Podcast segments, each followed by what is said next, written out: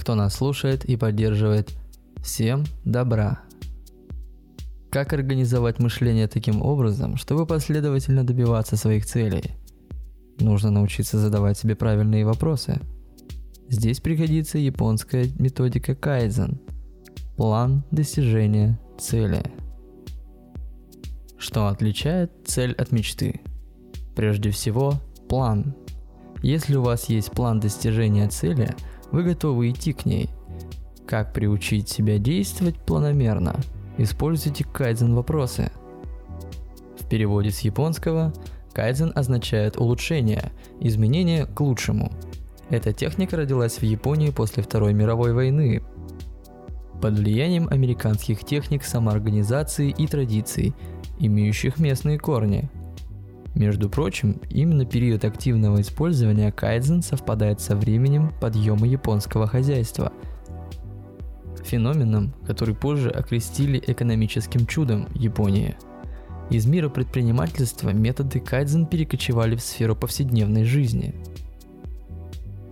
Что особенного в кайдзен? Главное достоинство кайдзен техники в ее максимальной конкретности и последовательности. Все цели, которые вы ставите перед собой, начиная с самых прозаичных, навести порядок в доме, и заканчивая глобальными, обрести финансовое благополучие, высокий статус, добиться успеха в работе. Должны методично разбираться по пунктам. Другая важная черта – осознанность. Если мы хотим составить работающий план достижения цели, важно не только каждое утро мотивировать себя, но и приучать себя следить за своим продвижением, постоянно тормошить себя, отмечать каждый сделанный шаг – Основа кайдзен – направляющие вопросы, которые нужно периодически себе задавать.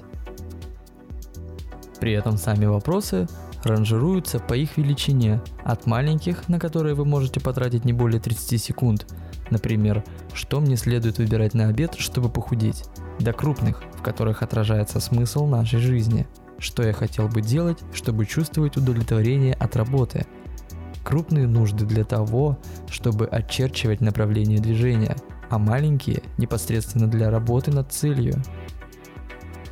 Существует четыре принципа, которые помогут овладать искусством задавать себе небольшие, но точные вопросы. Конкретика. Чтобы оперативно работать над целью, нужно задавать вопрос четко и ясно. Реалистичность.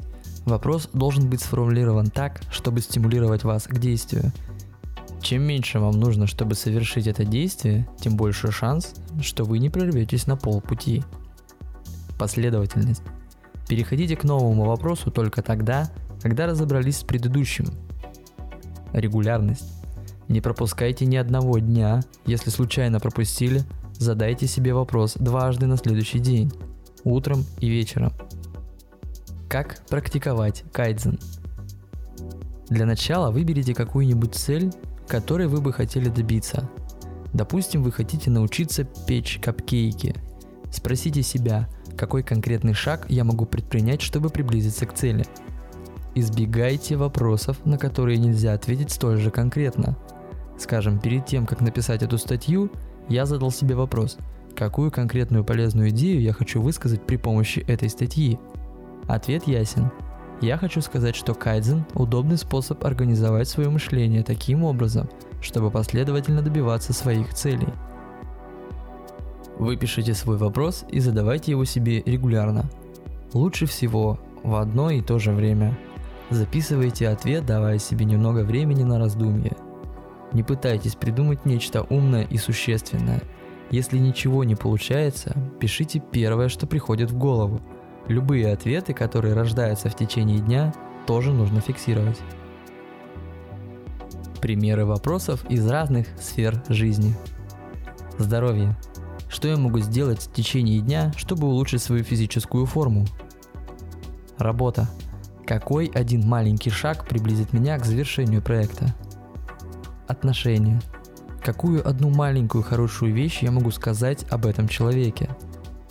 Отношение к себе – Какую одну маленькую хорошую вещь я могу сказать о себе? Саморазвитие. Какое маленькое действие я могу сделать сегодня, чтобы узнать что-то новое? Помните, что ваш мозг может найти ответ не только в процессе работы над задачей, но и в то время, когда вы заняты совсем другими делами или даже спите. Более того, часто именно во время отдыха высвобождаются творческие силы. Раз в неделю проводите ревизию, актуален ли этот вопрос сейчас.